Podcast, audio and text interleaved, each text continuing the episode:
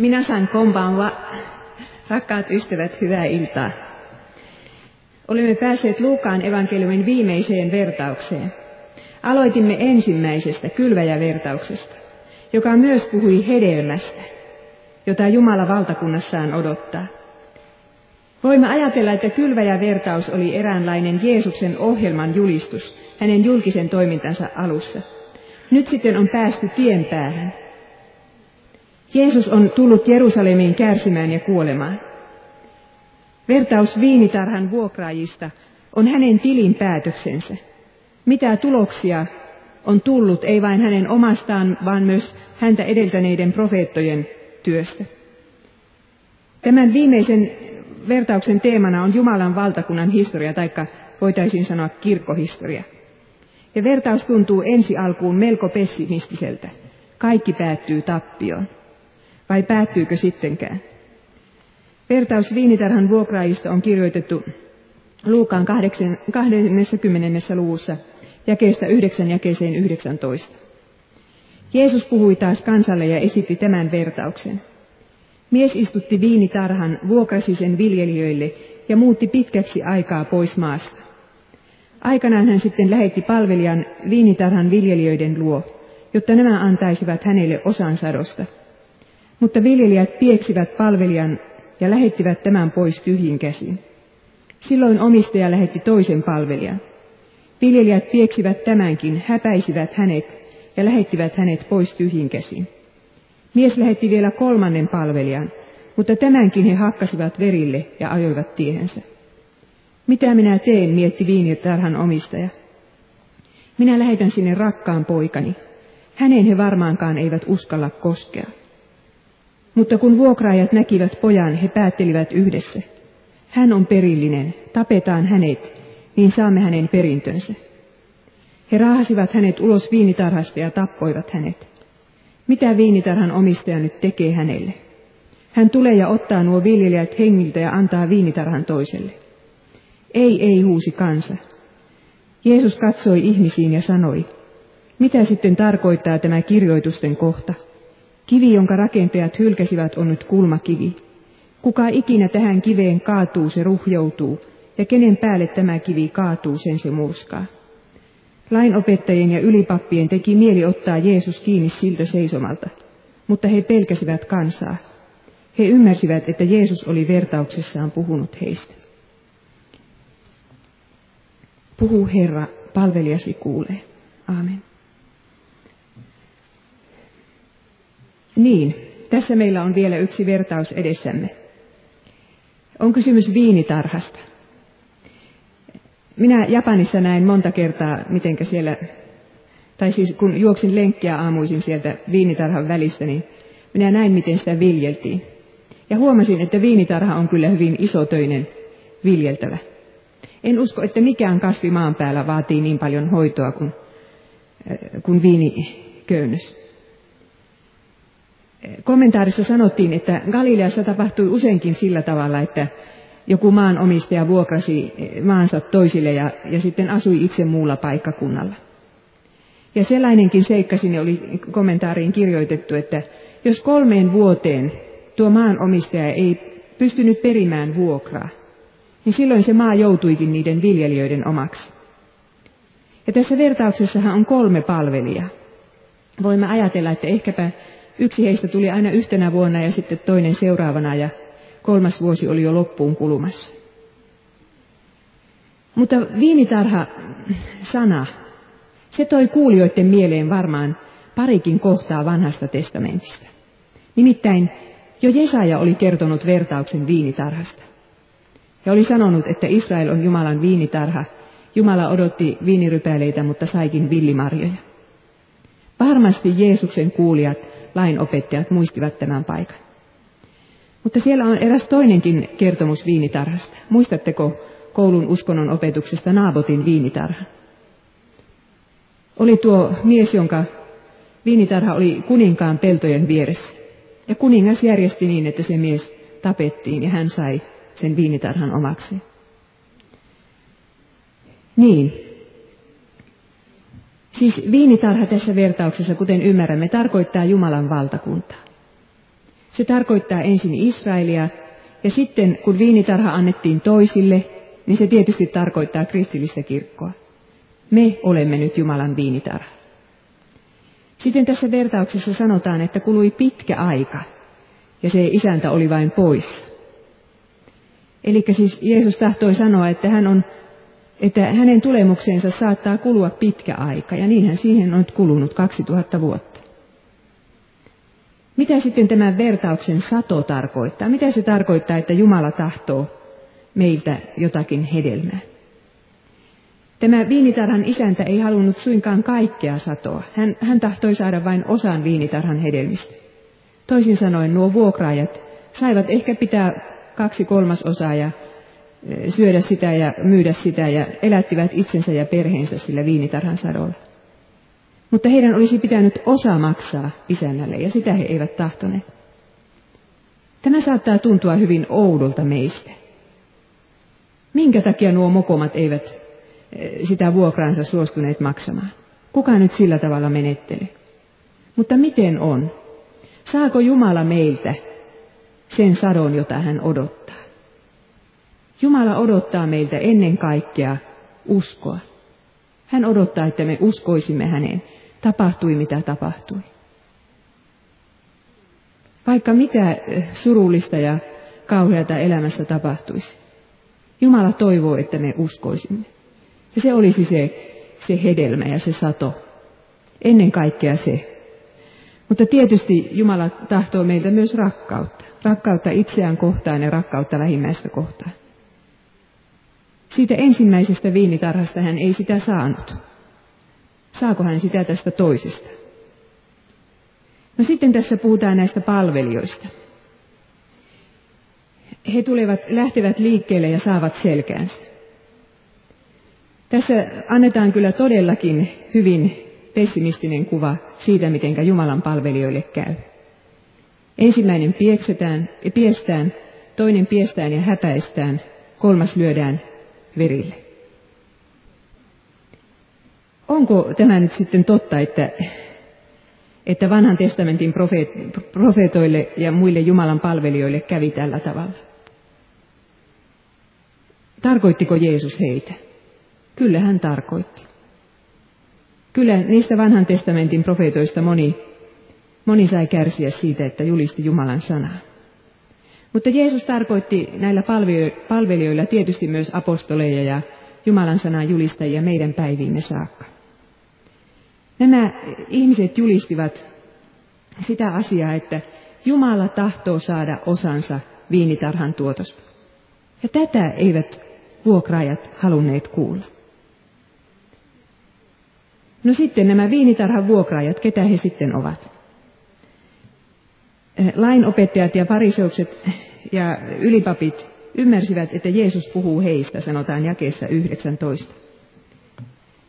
Nämä viinitarhan vuokraajat ovat niitä, jotka kulloinkin istuvat vastuunalaisilla paikoilla Jumalan valtakunnassa. Ja aina kun joku saa asemaa, sen, siinä on myöskin kääntöpuolena, että tekee mieli käyttää sitä asemaa omaksi hyväkseen. Vallan väärinkäyttö.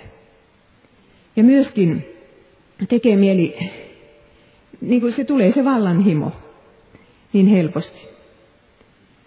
Ja minä väittäisin, että tämä ei ole vain joidenkin ihmisten ongelma, vaan se on meidän kaikkien ongelma. Ajatelkaapa nyt jotakuta ihmistä elämässänne, joka on ikään kuin teidän valtanne alainen. Vaikka omat lapset, pienet lapset, tai jotkut alaiset firmassa tai, tai niin poispäin. Oletko sinä aina kohdellut heitä niin, että olet, olet käyttänyt sitä valtaa oikein? Vai eikö tule käytetyksi väärinkin? Ja nämä viinitarhan vuokraajat käyttivät valtaansa väärin. Ja heidän väkivaltansa vielä lisääntyi, koska Jumala ei näyttänyt, tai siis se viinitarhan isäntä ei näyttänyt itsestään mitään merkkiä. Luulisi, että kun ensimmäinen palvelija on pieksetty, niin isäntä jo tulee sieltä vihaisena ja, ja kostaa. Mutta ei hän tehnyt niin. Ja sen takia noiden vuokraajien hävyttömyys vain lisääntymistään lisääntyi. Oikeastaan tämä vertaus, niin kuin muutkin vertaukset, puhuvat uskosta.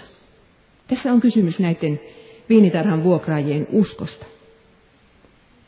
Mitä vuokraajat uskoivat Herrastaan, se määräsi heidän, heidän toimintansa.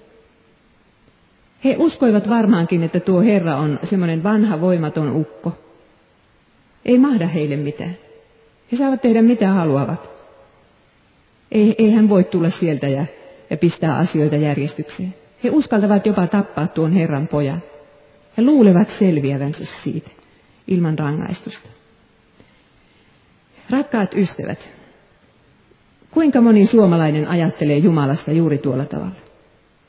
Jumala on vanha ukko, joka istuu jossain pilvereunalla. Mitään hän ei mahda, mitään hän ei tee, millään tavalla hän ei puutu asioihin. Ja sen takia ihmiset uskaltavat olla välittämättä Jumalan sanasta. Uskaltavat rikkoa sitä niin paljon kuin haluavat. Ja minä väittäisin, että tämä on myöskin teologien ongelma. Kuinka moni teologi suhtautuisi raamattuun vähän suuremmalla kunnioituksella, jos ajattelisi, että minä joudun vielä vastuuseen siitä, mitä minä tästä raamatusta sanon ja, ja minkälaisia tutkimustuloksia minä esitän ja miten minä sitä opetan. Se näyttää vähän siltä, että kaikki uskaltavat sanoa, mitä sylki suuhun tuo. Ja se johtuu siitä, että, että monet teologitkin ovat menettäneet uskon siihen, että Jeesus tulee takaisin. Tuomio tulee. Me joudumme vastuuseen siitä, mitä me sanomme ja teemme. Niin, siis tässä on uskon ongelma. Ja kysynpähän vaan, että jos Suomen kirkostakin häviää usko tuomioon ja helvettiin, niin mitä seurauksia siitä tulee ihmisten käyttäytymiseen? Jos me tiedämme, että niin kuin 50 vuotta sitten kaikki tiesivät, että helvetti on olemassa, niin kyllä se panee vähän varomaan. Mutta jos ajatellaan, että ei sitä olekaan, ei tule mitään tuomiota, niin sitten saa tehdä niin kuin haluaa. Niin, minkälainen on se kuva, jonka tämä vertaus antaa meille Jumalasta? Jumala on niin kuin tuo viinitarhan Herra. Ensinnäkin me näemme, että Jumala on salattu Jumala. Se viinitarhan Herra ei oikeastaan esiinny tässä vertauksessa mitenkään muuten kuin niiden palvelijoiden kautta ja sitten poikansa kautta. Vasta lopussa hän tulee ja tuomitsee ne viljelijät. Eli Jumala on salattu Jumala, näkymätön Jumala. Hän on pitkän aikaa näkymätön. Sitten Jumalasta myös huomaa, että hän on aika kärsivällinen. Hän ei ole nopea kostamaan. Hän odottaa kauan ja toivoo, että ne viininviljelijät tulisivat mielenmuutokseen. Mutta koska hän on niin kärsivällinen ja hidas kostamaan, niin sen takia sitten monet uskaltavat hänen nenällensä hyppiä. Mutta huomaamme myöskin Jumalasta, että viinitarha on hänelle niin tärkeä, että hän tekee mitä tahansa saadakseen sieltä viinitarhasta niitä hedelmiä, eli meidän uskomme ja meidän rakkautemme. Hän lähettää omaan poikansa. Ja se on paljon se. Eli kyllä tästä vertauksesta näemme myös, että Jumala on rakkaus. Mutta tahtoisin sanoa teille nyt muutaman sanan vielä noista, tuosta profeettojen kohtalosta. Mistä se johtuu, että profeetat ovat maailman sivu saaneet selkäänsä? Niinhän sitä sanotaan, että totuuden puhujalla ei ole yösiä. Kun ajattelemme vaikka, vaikkapa Moosesta, ajatelkaapa sitä miestä. Mitä kaikkea hän sai aikaan? Mooses teki niitä ihmeitä Faaraan hovissa ja vitsauksia tuli ja tuli eh, kymmenen kappaletta ja kun Mooses kohotti sauvansa, niin mereen tuli tie. Kansa voi kulkea siitä yli. Ja sen jälkeenkin tuli ihmeitä vaikka kuinka paljon, kalliosta vettä ja niin poispäin. Miten tuota Moosesta kohdeltiin? Kantoiko kansa häntä käsillänsä? Teki, tehtiinkö aina niin kuin Mooses sanoi? Ei suinkaan. Lukekaapa niitä toista ja kolmatta ja neljättä ja viidettä Mooseksen kirjaa. Moosesta vastaan kapinoitiin vähän väliä. Kun hän kiipeää sinne vuorelle vaivaiseksi neljäksikymmeneksi päiväksi saamaan Jumalalta käskyjänsä, Jumalan käskyjä, niin sillä aikaa kansa jo kerkeää tehdä kultaisen vasikan. Hyvä on, että eivät Moosesta tappaneet jo jossakin vaiheessa ne Jumalan kansan jäsenet. Miksi se on niin? No sitten ajatellaan Jeremiasta. Jeremia, joka oli toinen Jumalan suuri profeetta, vaikutti Israelissa monta kymmentä vuotta. Ja juuri siihen aikaan, kun sitten kansa oli saanut sen oman maan ja temppelin rakentanut ja kuitenkin palvoi epäjumalia. Jeremia saarnasi Jumalan sanaa, oli oikea profeetta. Häntä kohdeltiin todella kaltoin. Hänet pantiin vankeuteen, hänet pudotettiin kaivoon. Semmoiseen kaivoon, missä oli vain mutaa. Ja vähitellen Jeremia upposi sinne kaivoon. Ihan viime tingassa tuli eräs ulkomaalainen, etioppialainen, joka veti hänet sieltä pois. Ja lopulta sitten Jeremia pakotettiin lähtemään vastoin tahtonsa Egyptiin, mistä hän ei koskaan pois päässyt. Hän oli ainoa oikea Jumalan profeetta siihen aikaan, ja näin häntä kohdeltiin. Ja niin se on ollut Johannes Kastajaan asti. Mutta sitten kun tulee kristillinen kirkko, niin no kääntyykö sitten lehti kirjassa? Muuttuuko systeemit kokonaan? Onko kirkossa kannettu profeettoja käsille? Miten se oli vaikka tämä meidän oppi-isämme Luther?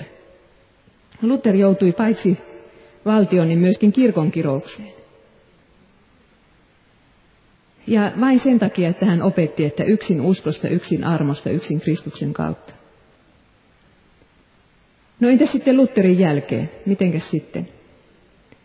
Ajatellaan vaikka Paavo Ruotsalaista. Hän joutui ystävineen Kalajoen käräjille. Ja minkä takia? Sen takia, että oli pitänyt puheita ja kerännyt kolehtia pakana lähetykselle. Siinä oli se syy, minkä takia Paavo Ruotsalainen vedettiin käräjille. Ja kuka oli vetämässä? Kyllä siinä kirkko oli sitä tekemässä. Olen myöskin lukenut kirjan Hans Nielsen Haugesta, joka on norjalaisten Paavo Ruotsalainen.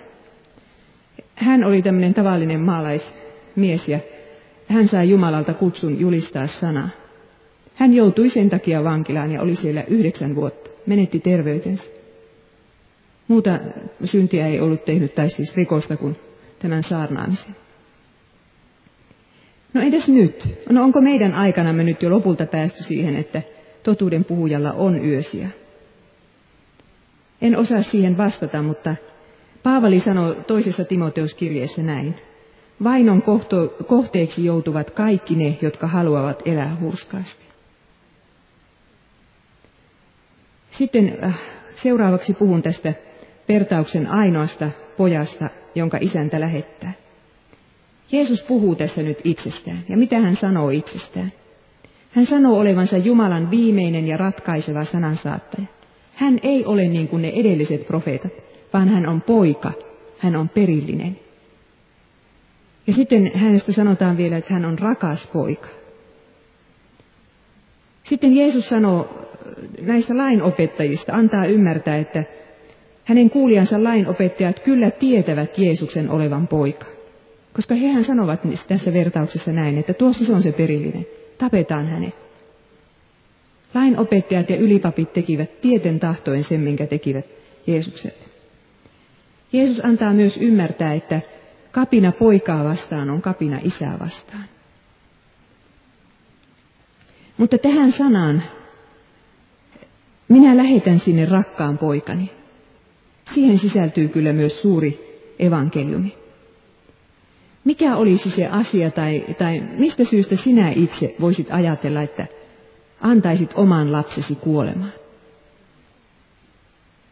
Eihän sellaista syytä olekaan. Kuka nyt antaisi lapsensa kuolemaan? Jumala teki sen. Hän lähetti poikansa tuonne viinitarhaan, vaikka varmasti tiesi, miten siinä kävisi. Ja vanhassa testamentissa on kerrottu eräs kertomus, josta me oikeastaan voimme selvästi nähdä, että miltä Jumalasta tuntui, kun Jeesus kiipesi sitä Golgatan mäkeä ristiselässään. Ja se kertomus on tuo kertomus Abrahamin uhrista. Kun, kun Abraham joutui uhraamaan poikansa. Iisak kulki sitä Moorian vuoren rinnettä polttopuita kantain, veitsi kädessä ja kysyi, että isä, isä, missä se on se uhri, minkä me aiomme uhrata. Ja Abrahamin piti ajatella, että se poika on se uhri. No hänen ei tarvinnut lyödä sitten veistä poikansa sydämeen, mutta Jumalan piti se tehdä. Ja siitä me tiedämme, tuosta Abrahamin kertomuksesta me tiedämme, että miltä Jumalasta tämä uhri tuntui. Mutta ketkä Jeesuksen sitten tappoivat? Olivatko ne vain juutalaiset ja roomalaiset? Ei, vaan itse asiassa me, meistä jokainen on niin kuin nämä viinitarhan vuokraajat. Jokainen meistä on, on sellainen ihminen, että me emme suostu antamaan Jumalalle sitä, mikä Jumalalle kuuluu, omasta elämästämme. Me tahdomme pitää itsellämme sitäkin, mitä, mikä Jumalalle kuuluu. Ja jokaisen meidän ihmisen sydämessä, myöskin kristittyjen, asuu salainen viha Jumalaa vastaan.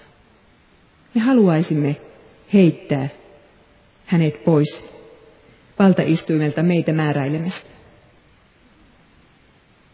Ja kuitenkin Jeesus sanoi eräälle lainopettajalle näin. Sillä niin on Jumala maailmaa rakastanut, että hän antoi ainokaisen poikansa. Maailmaa.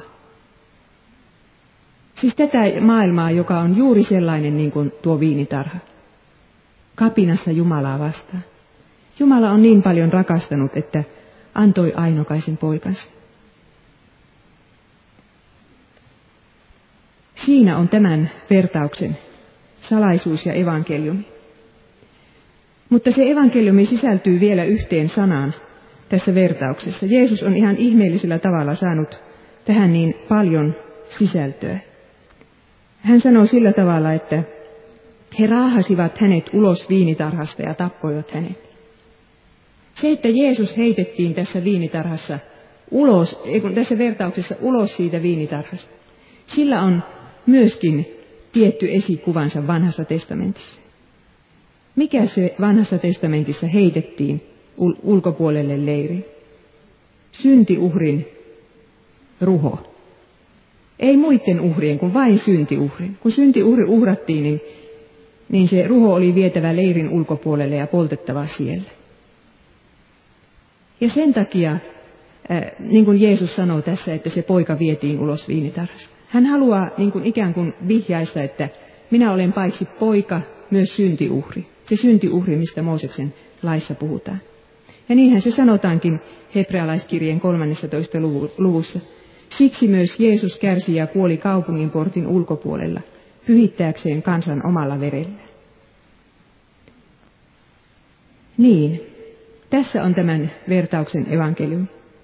Jumala lähetti poikansa syntiuhriksi, että me saisimme anteeksi sen, että me emme tahdo antaa Jumalalle, mikä Jumalan on. Mutta sitten vertaus loppuu, tai se loppuu siihen, että viinitarhan omistaja tulee ja ottaa hengiltä viljelijät. Kansa protestoi, väittää, että ei se niin ole. Ja Jeesus katsoo heihin. Tässä sanotaan selvästi, että hän katsoo ihmisiin ja sanoo, mitä sitten tarkoittaa tämä kirjoitusten kohta.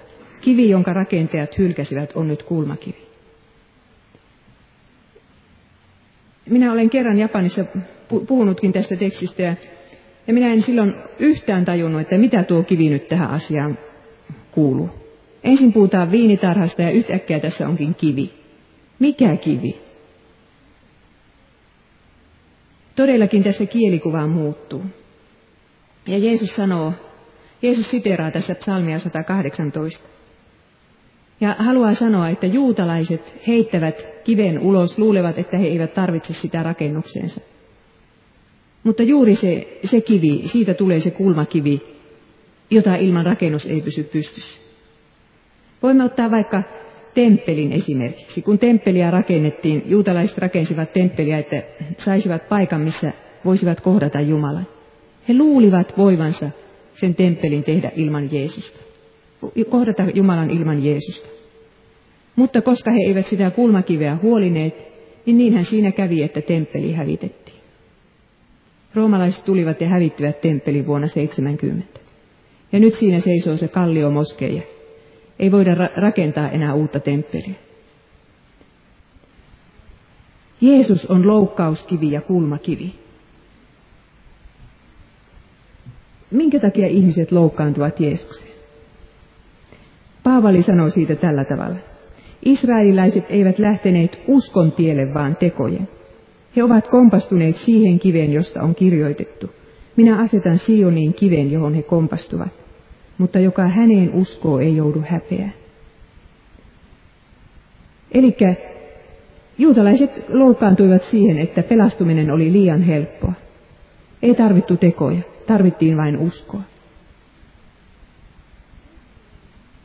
Voisiko olla mahdollista, että kulmakivi hylättäisiin myös Herran uudessa viinitarhassa, tässä kristillisessä kirkossa? Olisiko se mahdollista? Minä eilen tuolla Iisalmessa olin kotiseurakunnassani ja siellä oli tämmöinen lähetyspiiri ja minä pidin siellä sitten raamattupiiriä tästä tekstistä. Ja käytin juuri niitä kysymyksiä, jotka teillä on siinä paperiarkin toisella puolella. Ja kysyin, että, että miten, se, miten se tapahtuu, jos ajatellaan, että Jeesus heitetään ulos kristillisestä kirkosta. Mitä se siis käytännössä tarkoittaisi? Niin yksi äh, maatalon emäntä, tämmöinen suunnilleen minun ikäiseni, sanoi, että, että kyllä se kummalliselta tuntuu sekin kirjoittelu, mikä viime keväänä oli lehdissä, että kun tämä Matti Myllykoski teologisesta tiedekunnasta ilmoitti, että ei Jeesusta ole edes haudattukaan, että on heitetty vain joukkohaltaan ja mitään ylösnousemusta ei ole. Ja että niin monet sanovat, että neitseistä syntymistäkään ei, että sekään ei ole totta. Eikö Jeesus kulmakivi heitetä ulos juuri tällä tavalla? Sanoi tämä maataloemäntä. Niin, kyllä minä olen hänen kanssaan samaa mieltä. Minä olen sitä mieltä, että Jeesus heitetään kirkosta ulos.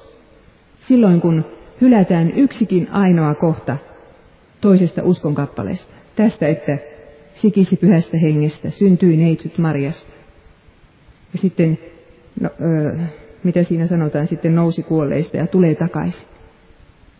Jos hylätään yksikin kohta, niin se tarkoittaa sitä, että Jeesus on heitetty ulos.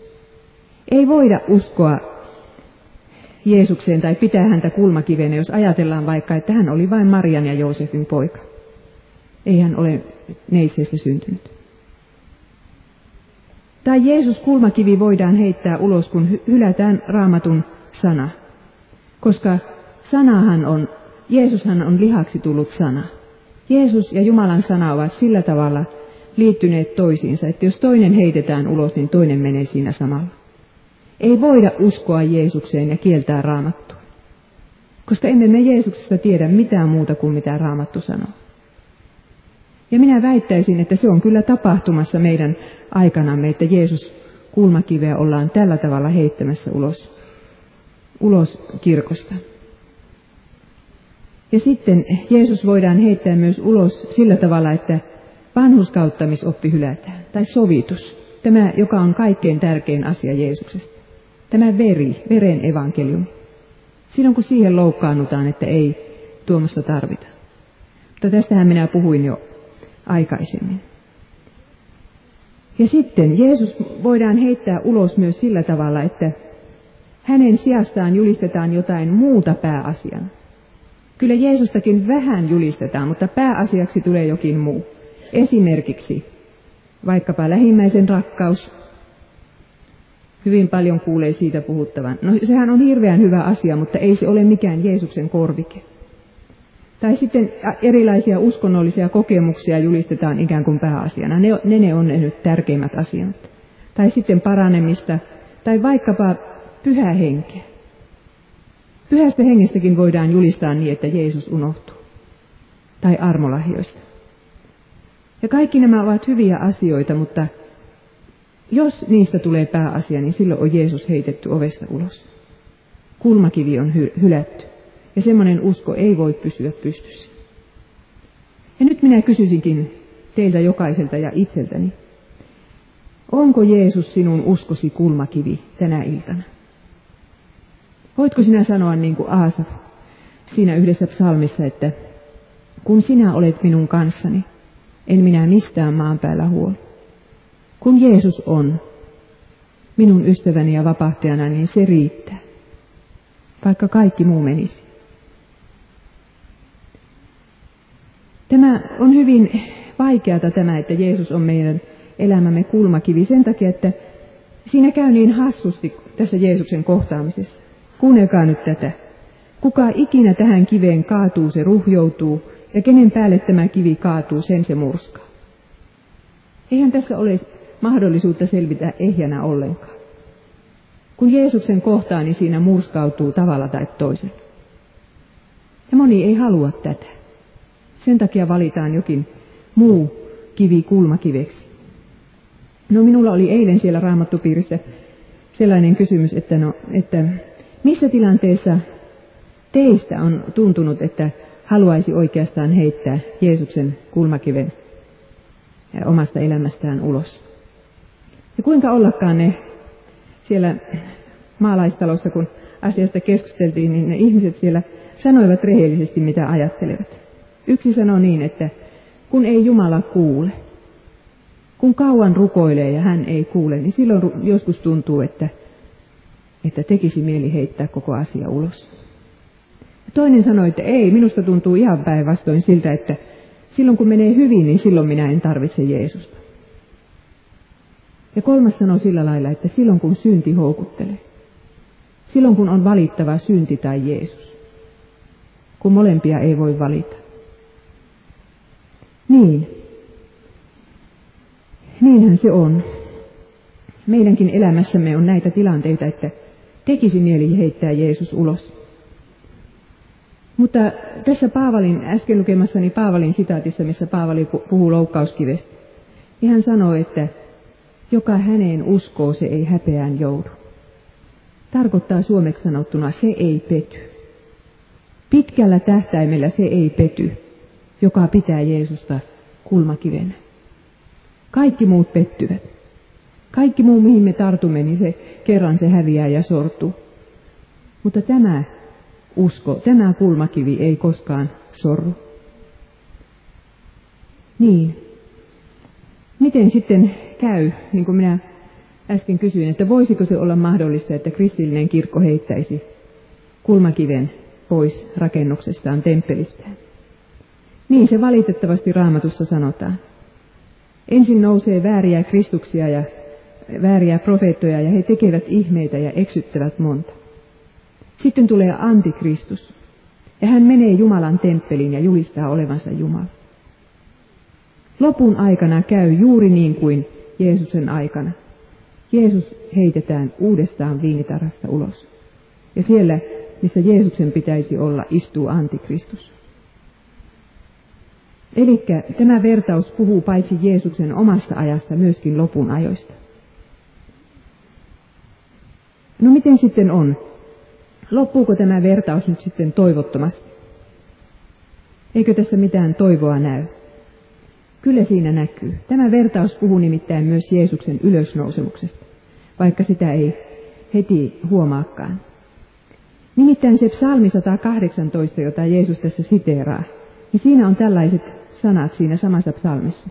Ja varmasti Jeesuksen kuulijat muistivat, että, että nämä, tämä kulmakivi ja sitten nämä sanat kuuluvat yhteen. Siinä psalmissa sanotaan näin. Minä en kuole vaan elän ja kerron Herran teoista. Hän kyllä kuritti minua, mutta ei antanut kuoleman valtaa. Kivi, jonka rakentajat hylkäsivät, on nyt kulmakivi. Herra tämän teki. Herra teki ihmeen silmiemme edessä. Eli Jeesus sanoo niin, että te tulette kyllä tappamaan tämän pojan, sen viinitarhan isännän pojan. Mutta Herra ei anna hänelle, häntä kuolemaan lopullisesti. En minä kuole, vaan elän. Ja julistan Herran töitä. Herra tekee ihmeen. Nostaa Jeesuksen kuolleista. Minä tutkin äh, raamatusta kaikki kohdat, missä siellä puhutaan kivestä. Ja minusta tuntuu, että tämä kivi on kyllä yksi raamatun suuria teemoja. Tämä meidän vertauksemme on Jeesuksen kommentaari tähän kiviteemaan. Ja äh, tämä kiviteema kyllä liittyy semmoiseen niin kuin rakentamiseen, että alttaria patriarkat rakensivat ja sitten tehtiin ilmestysmaja ja temppeli ja, niin poispäin. Ja sitten toisella puolella jumalaton maailma rakentaa Baabelin tornia ja, ja niin poispäin. Mutta sitten mihin kiveen tämä kaikki hui, huipentuu raamatussa? Arvatkaas mikä kivi toistuu hyvin monta kertaa Uudessa testamentissa. No se on se hautakivi. Jeesuksen hautakivi. Siitä puhutaan kyllä monta kertaa. Ja minä ajattelin, että eräässä mielessä se kivi, jonka rakentajat hylkäsivät, olivat, oli se Jeesuksen hautakivi. Jeesuksen vihamiehet luulivat saavansa Jeesuksen sen kiven taakse lopullisesti, kiven sisään. Mutta ei. Siitä kivestä tuli suurin todistus sille, että Jeesus on ylös noussut. Ja että me kerran nousemme ylös. Saako Jumala sitten hedelmää viinitarhastaan vai eikö saa? Joutuuko hän sitten loppujen lopuksi viimeisellä tuomiolla sanomaan, että oli turha homma? Kyllä hän saa. Ja siitä asiasta on Jeesus kertonut vielä toisen viinivertauksen. Ja sehän on se Johanneksen evankeliumin ainoa vertaus. Jeesus on viinipuu. Jumala saa vielä niitä viinirypäleitä, sitä meidän uskoamme ja rakkauttamme. Mutta hän saa tätä hedelmää vain sillä tavalla, että me olemme oksia siinä viinipuussa. Meidän ei tarvitse tehdä mitään muuta kuin pysyä Jeesuksessa, pysyä rakkaudessa, pysyä sanassa. Ja niin me kannamme hedelmää. Tämä on se vastaus siihen, että miten se viinitarhan Herra saisi sen hedelmänsä. Eli tämäkin vastaus on, on sellainen vastaus, jota ei ole olemassa ilman Jeesusta. Emme me voi puhua hedelmästäkään ilman Jeesusta. Jeesuksessa pysyminen on hedelmän kantamista. Niin, kun luemme tämän tämän päivän vertauksen, niin tajuamme ainakin yhden asian. Ja se on se, että Jeesus suostui itse murhattavaksi. Kun hän kertoi tämän vertauksen, hänellä ei ollut enää paljon elinaikaa. Mutta kun hän kertoi sen, niin hän, hän antoi ymmärtää, että hän kulkee avoimin silmin kuolemaa kohti. Hän tietää, mitä hänelle tulee, tulee tapahtumaan. Hänet tapetaan ja heitetään ulos viinitarhasta. Mutta tätä vertausta kertoissaan hän myös halusi sen sanoa, miten paljon hän juuri sinua rakasti. Hän halusi, että sinä uskoisit häneen, että hän saisi nähdä sinut siellä viinitarhassaan ja, ja myöskin uudessa luomakunnassa. Nyt me olemme etsineet eh, kymmenestä vertauksesta tätä taivasten valtakunnan salaisuutta. Olemme katsoneet, että löytyisikö jokaisesta vertauksesta risti. Ja me olemme sen ristin myös löytäneet. Se on koko kristinuskon pääasia ja se on, se on myöskin minun elämässäni, jos nyt saan olla näin henkilökohtainen. Toivoisin, että se saisi olla pääasia, vaikka ei se kyllä aina ole. Tätä asiaa minä olen tahtonut olla Japanissa julistamassa ja sitä olen tahtonut nyt tänä syksynä olla myöskin teille julistamassa. Hiljennymme rukoukseen. Rakas Jeesus, kiitos, että sinä suostuit tulemaan tähän surkeaan viinitarhaan, vaikka tiesit, miten sinulle täällä kävisi. Kiitos, että sinä suostuit kuolemaan meidän jumalattomien edestä.